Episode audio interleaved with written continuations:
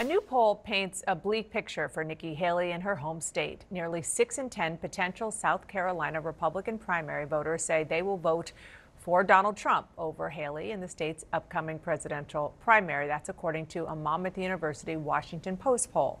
The result comes as Haley kicks off a multi day swing around that state. That's where CNN's Kylie Atwood is in beautiful Hilton Head. Uh, what are you hearing from the campaign about what she is going to try to do to turn that around? Yeah, well, listen, the campaign isn't saying much, uh, unsurprisingly, about that poll today because obviously, if it is an accurate marker of this moment in time, it demonstrates that Nikki Haley has quite a bit of ground to make up here in South Carolina, trailing former President Trump in that Washington Post poll by 26 points. And of course, it's important that they uh, point out that she's going to get in front of voters. She's going to be doing a lot of events here in South Carolina. I also want to note that it comes after a few days that she's been focused on fundraising, Dana. We know she was in New York, she was in Florida, and that is critical as well to her campaign to try and continue uh, filling up their bank account. She came into the year with about $14 million in her bank account. That's a substantial amount, but it's about half the amount that Trump's campaign had in the bank account earlier this year. So they are focused on that in addition to getting in front of voters. And there are two messages here in South Carolina to voters from the campaign. First, they're casting Trump and Biden in the same vein as what they're saying are grumpy old men. They're going to call them stumbling seniors, basement buddies. So they're trying to draw that elderly uh, comparison with those two. And then the other thing they're trying to do here is remind voters what Nikki Haley did in the state when she was governor here. And listen to a digital ad that they put out just today on that.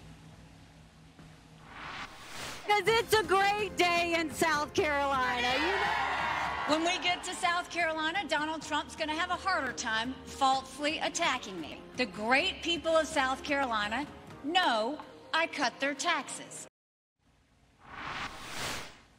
Now, she went on to talk about what she did uh, for immigration reform here in the state, ethics reform, welfare reform. But we should also note that Trump has dispatched South Carolinian lawmakers who have endorsed him here in South Carolina today to go after Nikki Haley. And we have, of course, seen some of those attacks make an impact given the fact that her favorability numbers in those Washington Post poll mm-hmm. have gone down substantially since September. Dana? somebody in that campaign is a movie buff, um, and I, I like that the movies are from like an era that I remember. mean Girls. Grumpy Old Men is even older though, but we we can talk about that later. Um, great hit. Thank you so much. Appreciate it. Our panel is back here. Let's just dig in a little bit further uh, to the numbers that Kylie was just talking about and explain how they stand versus where they were just a few months ago. Uh, 58% right now for Donald Trump in South Carolina, 32% for Nikki Haley. In September, 46 for Trump, 18 for uh, Haley. So Nikki Haley has gone up 14 percentage points, but Donald Trump has also gone up 12%. So there is still a very big gap there. Because she member, mentioned the favorability rating, I just want to show that as well. Trump has a high favorability rating, much higher than uh, the former governor who he's running against. And so that's another big challenge that she has to make up. That's because Donald Trump is more popular with Republicans than is Nikki Haley, and Republicans dominate the South Carolina Republican par- uh, primary. So um, this is a similar pattern to what we saw in New Hampshire, right?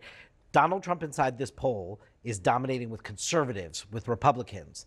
Yes, Nikki Haley wins moderates and liberals. There just aren't that many of them inside a Republican primary electorate in South Carolina. That's why she's 26 points behind the former president. What are you hearing from Trump world?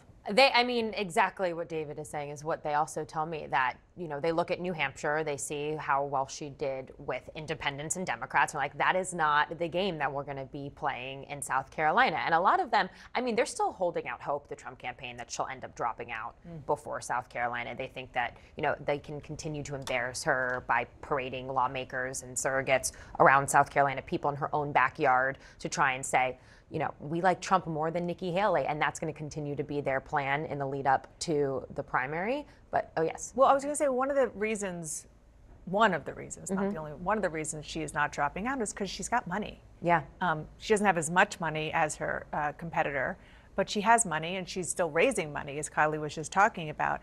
But on that, let's just look at the cash on hand numbers since uh, the start of 2024. Joe Biden, the incumbent president, 46 million. Donald Trump, 33 million. Nikki Haley, 14.6 million.